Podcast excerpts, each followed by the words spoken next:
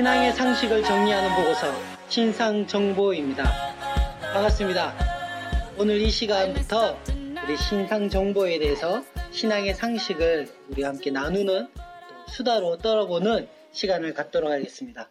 먼저 인사 먼저 하겠습니다. 저는 진행을 맡은 정성민 목사입니다. 안녕하세요. 임상우입니다. 반갑습니다. 문도사입니다. 네, 이번 시간에는 그리스도인이 된다는 것이라는 책을 가지고 함께 나누려고 합니다. 혹시 이 방송을 통해서 함께 참여하고자 싶은 사람들은 꼭 그리스도인이 된다는 것, 로완 윌리엄스 책을 구매하셔서 읽어보시면 더 방송이 더 유익하고 도움이 되실 거라 생각합니다.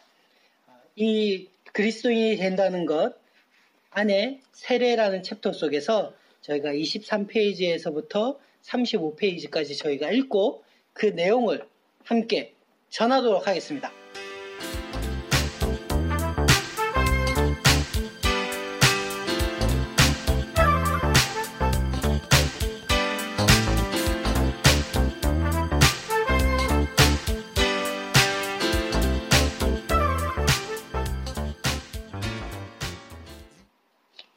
네, 우리가 이제 세례에 대해서 이야기를 좀 나눌 텐데요. 우리가 기본적으로 교회에서나 지금 우리 신앙생활에서 세례라고 하면 어떤 이미지를 떠올리고 또 어떻게 세례를 자기가 받았는지 좀 이야기 좀 나누면 좋을 것 같은데, 우리 도사님부터. 네. 보편적으로 생각하는 세례의 모습 또 이미지는요, 저한테는 교회 내에서 침례가 되었든 보편적으로 생각하는 머리에 물을 얹는 그런 세례식이 되었든 좀 더 우리 영혼이든 생각이든 것을 좀 더 깨끗하게 씻어주고 우리를 정결케 한다는 그런 이미지가 되게 강했어요.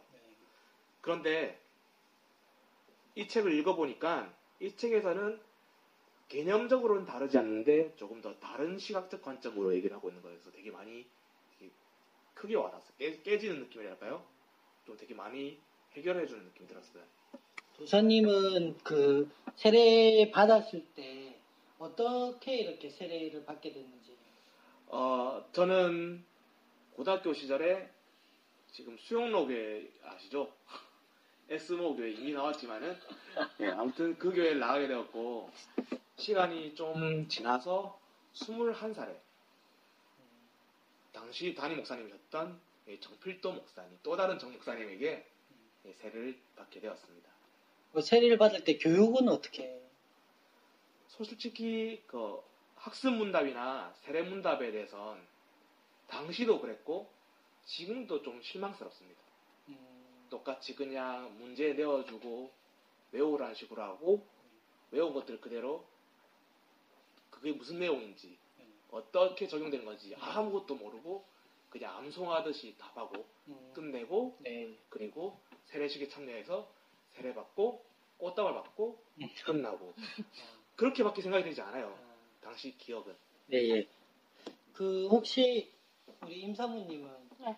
어떻게 세례를 받았는지 과정이나 이런 것도 기억나시는지? 저는 모태 신앙이다 보니까 유아 세례를 받았죠. 그래서 전혀 그거에 대한 기억은 없고. 오, 신앙금수죠. 그러다 보니까 그 틀 안에 좀 갇혀 있는 것 같아요. 계속 그걸 봐오면서 자라다 보니까. 네. 그리고 학교는 어떻게 하셨어요? 학교도 도사님 하신 거랑 똑같이 문제지 내주고 네.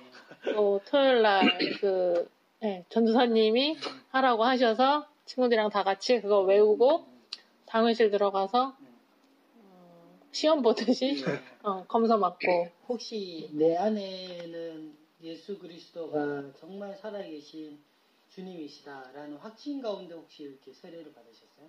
아니면 그렇진 않았죠. 네. 다른컨대 아니었습니다. 아마 그 대부분의 그리스도인들 또 교회 다니시는 분들이 세례를 받을 때 일정한 교육을 받고 사실 세례를 받는데 그 교육의 수준도 현저히 떨어질 뿐 아니라 그 받을 때의 개인의 신앙 상태도 정말로 그 신앙을 공표하고 또 내가 믿음을 정말로 나타내기 위한 그런 세례가 아니라 누군가 이렇게 강요로 또는 권유로 이렇게 세례를 받을 때가 너무나 많은 것들을 보게 됩니다. 참 안타까운 현실이고요. 우리가 이제 다시 책을 좀 통해서 나아가려고 합니다. 먼저 이 세례에 대해서 간단하게 정리를 하면, 세례란 몸을 물속에 잠그거나 머리에 물을 부어서 사람들을 공식적으로 그리스도교 공동체 속으로 받아들이는 행위다 라고 이 책에서 나와 있습니다. 이거는 뭐 다 똑같죠. 그런데 그 세례를 바라보는 그 관점이 너무나 다르다는 거죠. 네. 우리 책을 통해서 좀 도전받았던 것들 좀 함께 나누면 좋을 것 같은데, 한번 다 같이 했으면 좋겠습니다.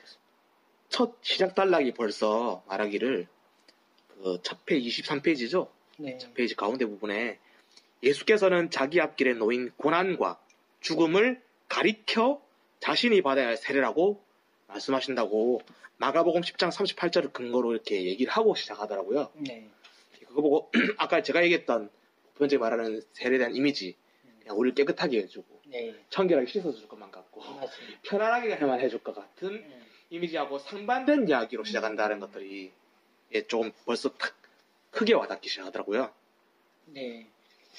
그 밑에서도 사실은 그리스도교 공동체에 가입하는 의례인 세례는 처음부터 예수의 고난과 죽음이라는 어둠 속으로 내려가고 예수께서 겪었던 현실에 휘말린다는 개념과 결합되어 있다. 그래서 사도 바울은 세례라는 것은 그리스도의 죽음 속에 참여하는 것이다, 이렇게 이야기하고 있죠. 그런데, 네, 우리가 그 경험하고 배우고 생각하는 이 세례는 사실 그리스도의 죽음과 또 그리스도의 고난과 그런 것에 결합되어지고 우리가 그 속으로 들어가야 되는 것이 아니라, 마치 그 하나님의 자녀가 되었습니다, 구원받았습니다, 그래서 이 고난 가운데 우리가 참여하려고 하는 그 결단의 시작으로 이 세례라는 개념이 너무 없다라는 것에 대해서, 네, 저도 한번 좀 도전받게 되었습니다.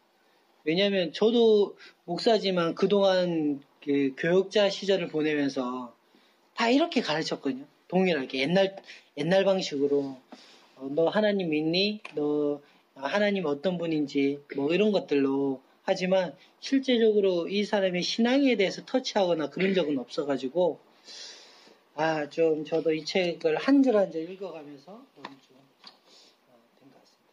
혹시 또 다른 부분 말씀하실 건가요? 역시 신앙의 금수저라서 되게 많이 다루는 부분이 이렇게 죽음, 고난, 시련 이런 부분을 세례하고 많이 연관지어서 얘기를 하더라고요, 로완 윌리엄스는. 네. 그리고 또 하나는 그러한 현장에 예수님이 있었고, 아까 목사님이 말씀하셨던 것처럼 우리는 그 현장에 계신 예수님께 연합되어야 된다는 개념으로 얘기를 꼭 하더라고요. 맞습니다. 먼저 우리가 이제 세례를 받을 때 책에서는 가장 중요한 부분들을, 1차적으로는 우리가 세례를 받고 나서 우리의 그리스도인의 정체성이 하나님의 자녀요, 하나님의 딸이요, 아들로 먼저 시작한다는 점이죠. 우리가 하나님의 자녀인 것을 당연시 우리 여기지만 사실은 그것에 대한 의미에 대해서는 좀 이렇게 생각하지 않는 것 같아요. 내가 하나님의 자녀고 하나님의 자식에 대해서 별로 그런 부분들은 없는 것 같습니다. 또 보면은 26페이지에 왼쪽 위에 상단에 나와 있는 글귀를 대표적으로 볼 수 있을 것 같은데, 세례받는다는 것은 하나님께서 처음에 의도하신 인간성을 회복하는 것이다 라고 이렇게 써져 있잖아요. 네. 근데 이제 이 말은 하나님께서 처음 의도하신 인간성과 지금 인간성이, 그러니까 거듭나지 않은 사람의 인간성이 다르다라고 말을 하는 건데, 네, 그렇다면은 이제 거듭난 인간성에 대한 부분이 바로 하나님께서 의도하신 인간성이라는 부분을 얘기하는 거잖아요. 네, 예.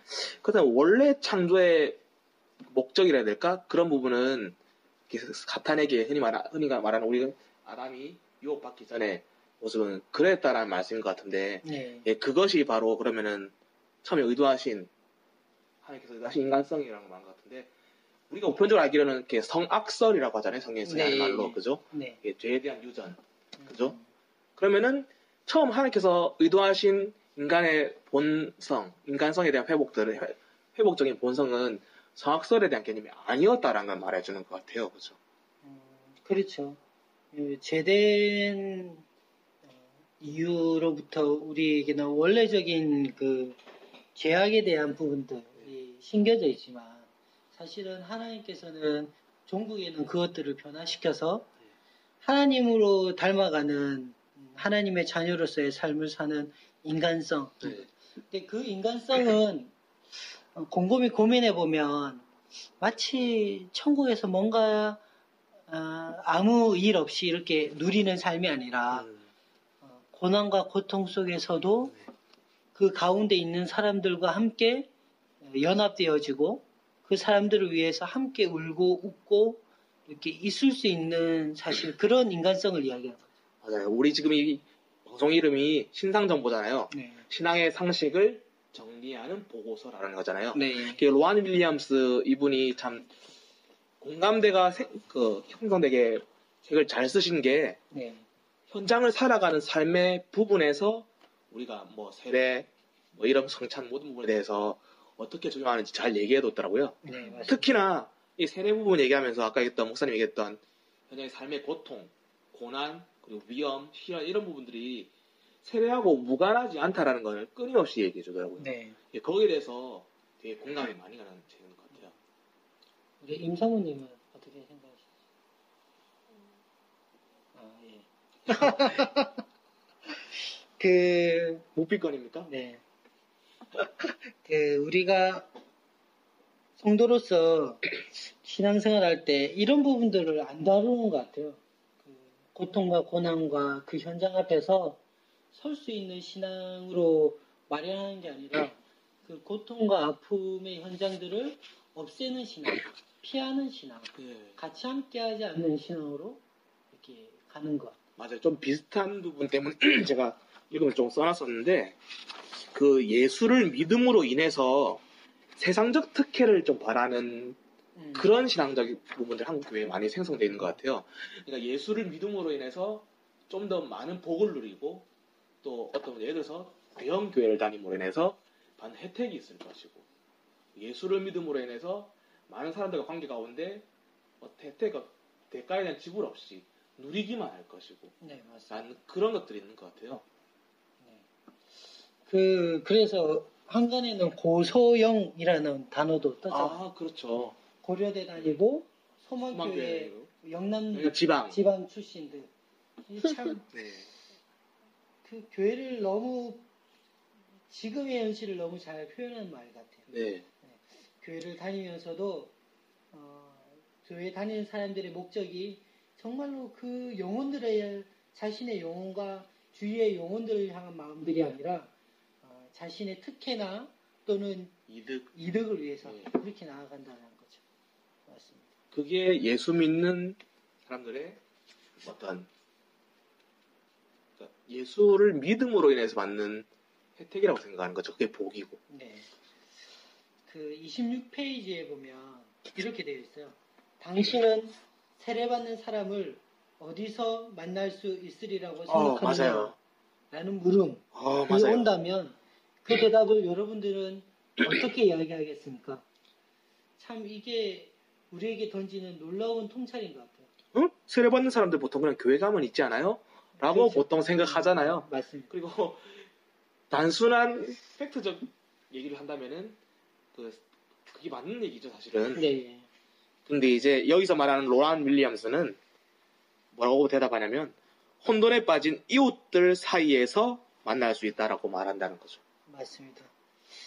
참 우리 이제 그리스도인들 신앙을 진짜 점검해 보아야 할 때인 것 같아요. 네, 맞습니다. 이제 점점점 교회들 수도 줄어들고 하고 교인들의 수도 줄어들고 하고 특히 이제 2020년도 되면 아이들의 수도 점점 줄어들어 가고 있는데 본질을 회복하지 않으면 더 이상 교회는 소망이 없다라고 생각이 듭니다. 맞아요. 로완 윌리엄스가 얘기하고 싶은 부분이 요약되어 있는 부분이 문장이 있던데요.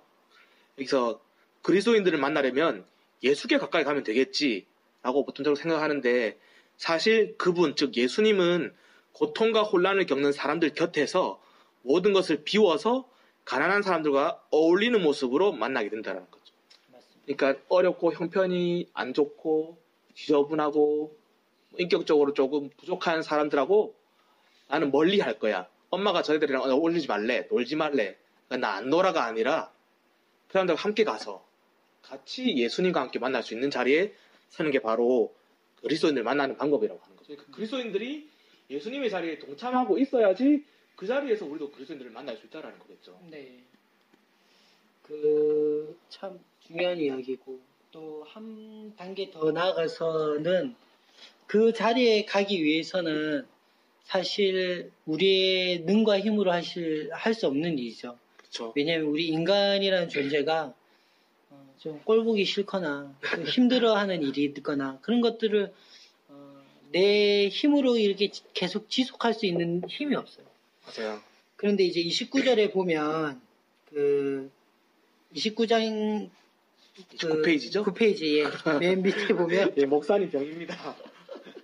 세례받는 사람은 인간의 고난과 혼란 가운데로 발을 내디딜 뿐 아니라 진짜 중요한 게 아버지와 아들과 성령이 누리는 사랑과 기쁨 한가운데로 이 그리스도인들이 나아가야 된다는 거예요. 그래야지만 죄도 이기고 그래야지만 우리가 정말로 하나님께 충성된 삶으로 살아가는데 이 기쁨을 누리지 못하고 이 교회에 묶여 있거나 또 정말 이 교회에 내가 종처럼 일하는 그런 성도분들을 보게 되면서 이분들이 진짜 기쁨 가운데 하나님을 섬기면서 이런 일들을 할 수 있을까? 이런 생각이 들어요. 아, 맞아요. 근데 그걸 또 내부적으로 외부적으로 또는 상반된 부분까지 포함하는 부분을 얘기하는 게 여기 30페이지에 네. 밑부분 첫 번째 단락 부분 포함되는 부분인데 우리는 완전히 상반되는 두 가지 가운데 삽니다. 하나님의 마음, 곧 아버지와 아들과 성령의 황홀한 기쁨 한가운데 서며 또 위험과 고난, 죄, 고통으로 가득한 세상 한가운데 섭니다. 예수께서는 이 두 가지 현실 속에서 올바른 자리를 선택하셨습니다. 이 부분이 되게 중요한 것 같아요. 그런 까닭에 그 자리는 우리가 선택하는 자리가 됩니다. 그리고 말씀에 요한복음 12장 26절을 이렇게 예를 들었는데 나 있는 곳에 나를 섬기는 자도 거기 있으리니라고 예수께서 말씀하십니다. 네. 라는 부분을 얘기하는데 아까 목사님께서 말씀하셨던 교회에서 각종 직분을 섬기고 헌신과 봉사로 섬기는 가운데 고통을 느끼는 반면도 있을 것이고 맞습니다. 기쁨을 누리는 사람도 있겠죠. 그런데 고통이 기쁨을 역전하거나 또 의무감으로 습관적으로 하거나 그런 부분은 좀 문제가 많이 되는 것 같아요. 결국 예수님은 고통과 고난, 죄, 이 가운데 한가운데 서 있으면서도 그리고 완전히 상반되는 하나님 아버지의 마음도 함께 가지고 있어라고 말을 하는데 쉽지는 않은 것 같아요. 진짜. 네. 이게 번 예지만 진짜 이 교회들이 너무 행사를 너무 많이 하는 것 같아요. 맞아요. 좀 안 하거나 줄이거나 아니면 요번에 했던 거 한 3년 후에 2년 후에 해도 되는데 이 절기마다 뭔가 때때마다 이거를 뭐 발표해야 되고 찬양대회 해야 되고 뭐 이렇게 뭐 드라마 해야 되고 뭐 할 게 너무 많아요. 맞아요. 자연 경연 대회 무슨 대회 싸는 사람들이 너무 힘들어하는 것 같아요. 맞아요. 이제는 이게 뭐 우리가 신앙생활을 뭐 1, 2년 하는 것도 아니고 10년 이상씩 하는데 이걸 매번 또 그렇게 해야 된다는 게 그런 이제 절기적인 시즌별 행사도 있지만은 꾸준히 한 자리에서 오랫동안 섬기는 사람들 있잖아요. 네. 뭐 예를 들어서 대표적으로 피아노 예배 반주하시는 분들. 네. 저도 전도사 사역하면서 한 여자 청년이 그게 메인 반주하는 친구였는데 와서 상담을 한 적이 있어요. 반주하는 거 너무 힘들다고. 왜 그러냐고 물어봤더니 네. 반주하면서 틀릴 수도 있고 그리고 목사님께서 원하시는 박자에 맞추지 못할 수도 있는데 네. 자꾸 나무라거나 박자 맞추지 못했다고 눈치를 준다거나 그런 분들이 너무 많다라는 거예요. 사실 그 목사님 박자가 더 이상한데. 그렇죠, 맞아요. 근데 이제 뭐 여러 가지 접어두고 그래서 자기는 헌신하고 기쁨으로 가진 달란트를 가지고 섬기는데 그거 가지고 너무 그렇게 나무라는 것 때문에 기쁨으로 섬기지 않는다라는 거죠. 맞습니다. 그래서 제가 그 친구한테 첫 번째 뱉은 말이 로완 윌리엄스는 아까 고난과 고통과 하나님 아버지 마음을 같이 가지라고 했는데 저는 그냥 하지 말라고 했어요. 네. 바로 저는 그 자매가 그렇게 힘들어하면서도 반주로 섬기는 자리보다 그냥 한 명이 예배자로 있는 게 더 하나님께서 기뻐하실 거다라고 말했는데 여기 이렇게 아까 두 가지 상반되는 마음을 같이 가지라고 하잖아요. 네. 하나님 아버지의 마음, 곧 아버지와 아들과 성령의 황홀한 기쁨 가운데 서며 네. 또 위험과 고난, 죄, 고통 가운데 사라고 하는데 네. 굳이 둘 파트 중에 하나 선택하라면 목사님 어떤 파트 선택할 것 같으세요? 하나님의 기쁨 가운데 서는 자를 먼저 선택하겠죠. 맞아요. 저도 그걸 말했던 거예요. 그 친구한테. 두 가지 가운데 다 있어야 되지만은 먼저 선택해야 될 것은 하나님 아버지의 마음을 가지고 있는 거라고 말하고 싶었던 거죠. 맞습니다. 그렇지 않으면은 기뻐할 수가 없다라고 말하고 싶었던 거예요. 근데 되게 재밌는 건 그만둬라. 하나님 아버지 마음이 먼저고 예배자의 마음이 먼저다라고 말해줬을 뿐인데 그 자매가 울면서 고맙다라고 하더라고요. 왜요? 그만두라고 얘기했는데 네. 단 한 번도 자기한테 그렇게 이해해준다기보다는 편하게 내려놓으라고 말해준 사람이 아무도 없었대요. 아무도 없죠. 누구야? 그래도 네가 안 섬기면 되겠니? 너가 아니면 누가 하겠니? 네가 그래도 희생하고 섬기고 은혜로 섬겨야 되지 않겠니? 아이고. 끊임없이 이렇게 압박과 그리고 네. 이렇게 푸시를 계속 했다는 거죠. 근데 뭐가 더 중요한지 말해주면서 그걸 더 중요한 걸 지키기 위해서 그만두라고 말해줬던 사람이 제가 처음이었다고 하더라고요. 근데 그런 친구들 되게 많은 것 같아요. 맞습니다. 사실은 기쁨 속에서 은혜 속에서 있어야 되고 때로는 그 짐의 무게가 있다면 잠시 내려놓고 회복되어야 되는 시간들도 사실 필요한데 그 시간들을 너무 안 주는 것도 참 이 교회의 문제 중에 하나인 것 같아요. 맞아요.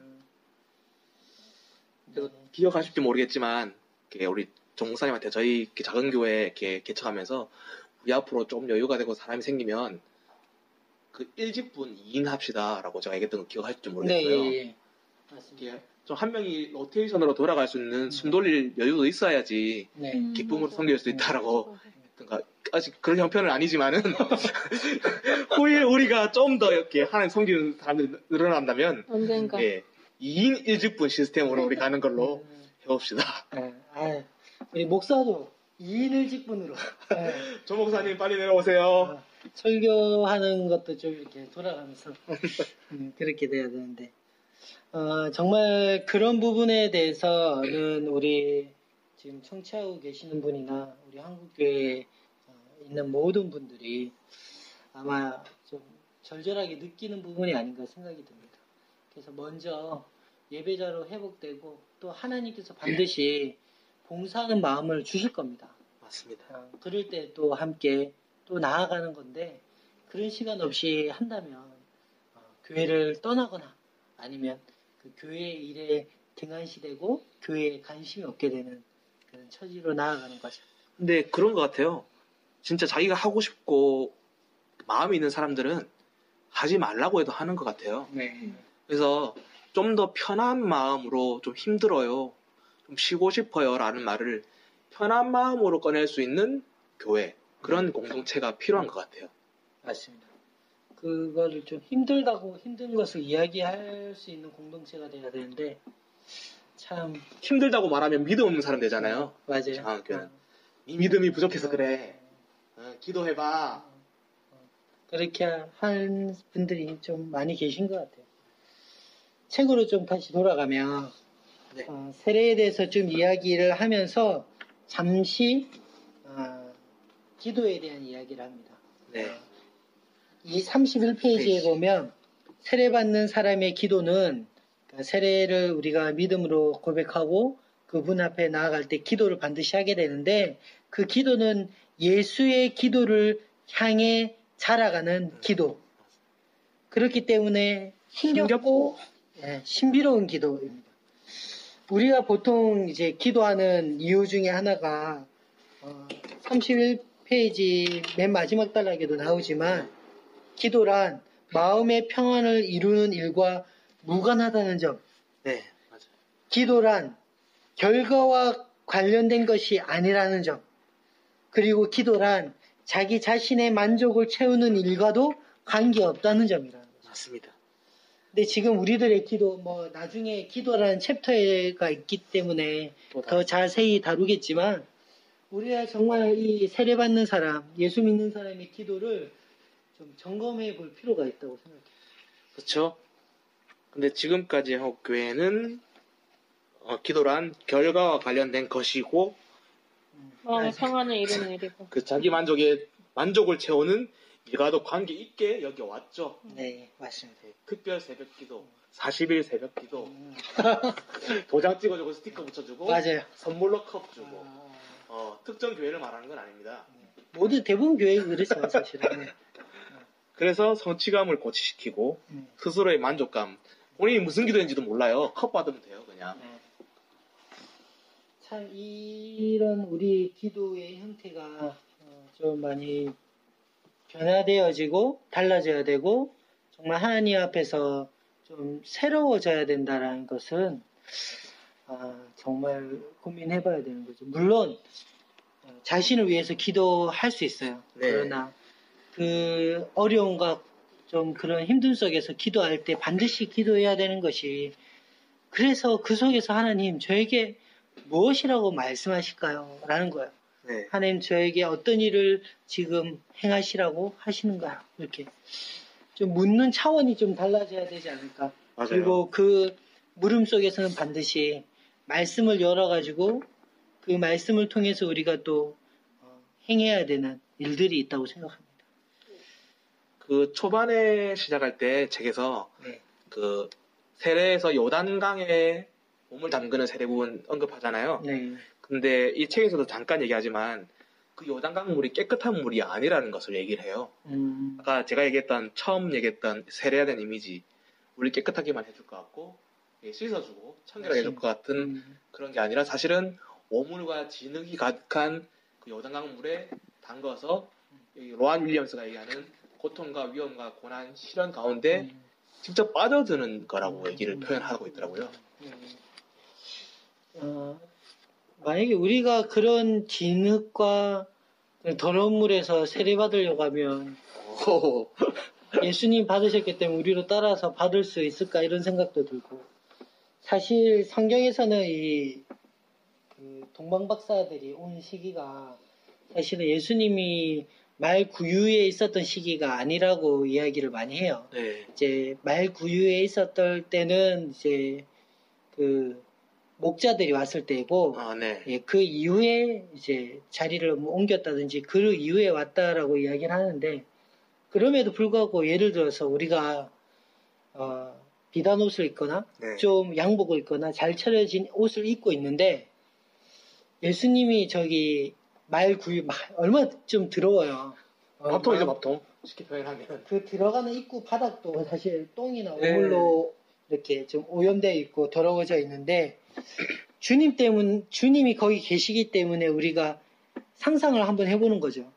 내가 동방박사고 황금과 유학과 모략을 갖고 있는 재력가고 좀 옷을 잘 입고 있는 사람인데, 주님 때문에 엎드려서 그 오물 위에 내가 엎드려서 주님 앞에 주님 때문에 절할 수 있을까 좀 고민해봤으면 좋겠습니다. 네. 정말 한국교회, 또 우리들, 사실 진짜 저도 마찬가지로 그 앞에서 주님 때문에 기쁨으로 내가 지금 입고 있는 옷 아무 상관없이, 내가 걸치고 있는 것 상관없이 그 오물이라도 주님이 계시는 곳이기 때문에 좀 이렇게 할 수 있는 사람. 33페이지에 보면 우리 앞서 살았던 성도들처럼 우리도 위험한 길을 걷습니다. 하지만 이 길은 생명으로 가는 길이기도 합니다. 그래서 세례는 여러분들을 다른 그리스도인들의 이웃으로 이끕니다. 그리고 다른 그리스도인들의 이웃이 되는 것 외에 우리가 그리스도인이 될 수 있는 다른 길은 없습니다. 참 어려워요. 예수 믿는 것도 어렵고 교회 다니는 것도 어려운데, 다른 길이 많으면 좋겠어요. 산으로 올라가는 다른 길이 많고 진짜 그랬으면 좋겠어. 저는 이 부분 읽으면서 조금 어떻게 읽겠냐면, 아까 목사님 말씀하셨던 마지막 부분, 다른 그리스도인들의 이웃이 되는 것 외에 우리가 그리스도인이 될 수 있는 다른 길은 없습니다라는 부분이 네. 단순히 예수 믿으면 그리스도인이 아니라 다른 그리스도인들의 이웃이 되라고 하잖아요. 네. 이게 약간 공동체적 요소를 얘기하는 것 같았어요. 맞습니다. 그래서 함께하는 예수 믿는 사람들의 공동체적 요소로서의 부분을 얘기하는 것 같아서 네. 함께 예수를 믿음으로 말씀을 나누고 또 예수를 믿고 성경의 말씀을 따라가는 삶을 나누는 네. 그 서로의 기쁨과 슬픔에 동참할 수 있는 그런 공동체적 요소를 얘기하는 것 같았어요. 네. 아, 참 교회 안에서도 이 공동체성이 사라져가고 없고 그저 교회 예배드리는 것으로 마치는 일들이 너무나 많습니다.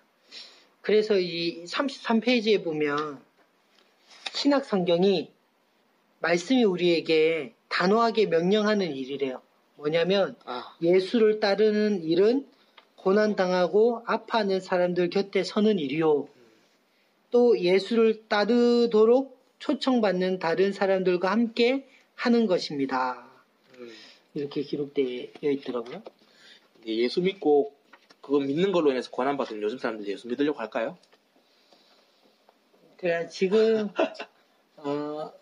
90년대부터 한국의 부흥기는 네. 예수 믿고 복받는 것으로 사실은 그렇게 믿음 생활을 시작했죠. 사실은. 예, 그렇게 점철되어 왔죠. 네. 그러나 앞으로는 예수로 인해 고난받는 것을 기쁘게 여기고 네. 당연히 여기는 쉬운 일은 아닌 것 같습니다. 진짜. 맞습니다. 근데 앞으로는 진짜 예수 믿는 것 때문에 불이익이 생길 것 같은 그런 시대가 올 것 같긴 해요. 예. 뭐 단순히 뭐 예수 믿는 것 때문에 진짜 회식 때 술 안 마신다 그런 개념이 아니라 믿음을 지키기 위해서 시간적으로 여러 가지를 헌신해야 될 것들이 좀 있을 것 같아요. 네. 이제 책을 좀 마무리하면 35페이지에 세례는 우리를 예수께서 계신 자리로 이끕니다. 그래서 세례는 우리를 어둡고 타락한 세상 속으로 가까이 가도록 하게 하며 또 그것으로 초청받는 다른 사람들 곁에 가까이 서도록 이끕니다. 네. 정말 세례는 우리를 어둡고 타락한 세상 속으로 가까이 가게 한다는 것이 맞아요. 기존과 우리가 배웠던 생각과 이상을 무너뜨리는 말인 것 같아요. 네, 맞아요. 교회에서는 타락한 세상 가까이 가지 말라고 네, 교회로 무조건 교회로 오라 이렇게 이야기하고 하는데 참 예수님 계신 자리가 그런 자리 정말 어둡고 타락한 세상 속에 계신 자리 임에도 불구하고 우리는 그 길에 대한 생각이 없는 것 같아요. 근데 조금 이제 청년들이 헷갈려하거나 성도들이 헷갈려할 수 있는 부분이 세례는 우리를 어둡고 타락한 세상 속으로 가까이 다가가게 하며 네. 또 그곳을 초청받은 다른 사람들 곁에 가까이 서도록 이끕니다라고 지금 로완 윌리엄스는 표현을 했잖아요. 네. 근데 우리가 생각하는 구분된 사람들 뭐 에클레시아라고도 표현하기도 하고 뭐 여러 가지로 표현하잖아요. 구별됨에 대한 정의들이 있죠. 네. 근데 왠지 거기서 말하는 구별됨은 뭐 세상적인 것, 타락한 것들, 더러운 것과 같이 하지 않고 멀리 관계없어. 저 사람들 관계없어. 동떨어져 있어야 돼. 그런 이미지가 되게 강했던 것 같아요. 네. 맞습니다. 근데 거듭 얘기하지만 예수님도 로완 윌리엄스도 계속 그 가운데서 구별되라고 얘기하지. 네. 그러고 멀리 떨어져서 예, 박줬던 때 걔 뭐 지붕 쳐다보지 멀리 떨어져서 걔 구별되라는 말은 아닌 것 같아요. 오늘 책을 읽고 나눈 가운데 보면은. 네. 참 그 어려운 명령이기도 하지만 맞아요. 앞서 이야기했듯이 이것이 성경의 명령이다. 이렇게 신약 성경의 명령이다. 네. 이렇게 우리에게 이야기했으면 우리가 제자라고 하고 우리가 그리스도인이라고 네. 한다면 사실 그 길로 걸어가야 되는 거죠. 네, 맞는 것 같아요. 네, 오늘은 저희가 35페이지까지 이야기를 나눠봤습니다. 우리 한 사람씩 좀 돌아가면서 이야기를 좀 느낀 점 같은 거, 읽었던 것들 이야기를 좀 했으면 좋겠습니다. 먼저 도사님부터. 물론 아까 처음 시작 때도 잠깐 언급을 했지만 처음 들어가는 시작이 그러니까 심정으로 느끼고 있고 이때까지 우리가 배워왔던 것들은 이건 아닌 것 같아 라고 생각하고 있던 부분을 잘 정리해서 확 들어가는 것 같아요. 고난과 시련과 고통과 세례가 동떨어진 부분이 아니고 오히려 예수님께서 그곳에 서 있고 그곳에 서 있는 예수님께 우리가 연합해야 된다라는 부분들. 네. 근데 쉬운 일은 아닌 것 같아요, 확실히. 그렇죠. 네. 우리 한국교회가 세례를 너무 가벼이 주나요? 가벼이 준 어떤 그런 결과가 아닌가 네. 그런 생각이 좀 들어요. 우리 임상원님.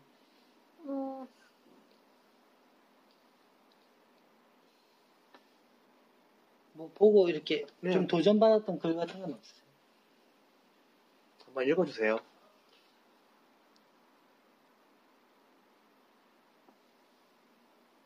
모르겠어요. 네. 사실 저 말이 맞는 걸 수도 있어요. 맞아요.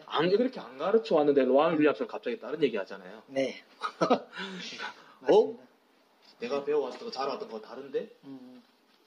상원이 반응이 사실은 제일 이렇게 첫 번째 일으키는 반응일 수도 있는 것 같아요. 네. 사실은 아마 이 책을 꼭 사서 읽어보시는 분들은 정말 큰 어떤 망치로 머리를 맞는 듯한 그런 것들을 아마 보게 될 것입니다. 네. 네. 저도 이 책을 통해서 느끼는 것 중에 하나가 저도 오늘 새삼스레 느낀 것은 세례가 결코 가볍지 않다는 것이고 이 세례를 받았으면 해야 될 의무가 있는데 그게 바로 하나님의 인간성이 회복돼서 네. 어둠과 아픔과 그 세상 속으로 같이 걸어가서 그 속에서 울고 있는 사람들과 어려워하고 있는 우리 형제 자매들과 함께 하는 것. 네. 야, 이게 세례를 받아야 된다고 하면 과연 받을 사람이 있을까? 사실 그런 마음이 들기도 쉽지만 방금 어떻게 생각했냐면 지금 앞에서 얘기했지만 세례나 학습할 때 문제 외우기 하고 다 외우게 하고 그렇게 세례받는다고 했잖아요. 네. 그게 아니라 뭐 빈민가나 노숙자들이라든지 장애인 거주시설이라든지 자원봉사 40시간 채우고 세례 주겠다. 이렇게 바꾼다면 어떨까요? 좋은 방안인 것 같아요. 자원봉사 40일간 증명서 가져오면 세례 주겠다. 사실 그런 것들이 사실 더 필요하고 네. 그런 것 속에서 사실 인격이 좀 부딪히고 깨져야 되는데 너무 교회 안에서만 있다 보니까 그런 것들에 대해서 생각을 안 해보는 것 같습니다. 네, 맞아요. 사실 둘 다 필요하죠. 맞습니다. 네. 네. 정리하겠습니다. 네. 오늘 함께 해주신 여러분 감사드리고 신상정보, 신앙의 상식을 정리하는 보고서입니다. 이번에는 세례에 대해서 우리 반 정도 했습니다. 같이 이 방송을 더 재밌게 듣기 원하시는 분들은 그리스도인이 된다는 것, 로완 윌리엄스 책을 얇습니다. 진짜 얇아서 아마 읽기에도 너무 편할 겁니다. 120페이지? 사서 같이 함께 읽기를 소망하겠습니다. 출판사하고 아무 관계 없습니다. 네, 아무 관계 없습니다. 이상 마치겠습니다. 끝!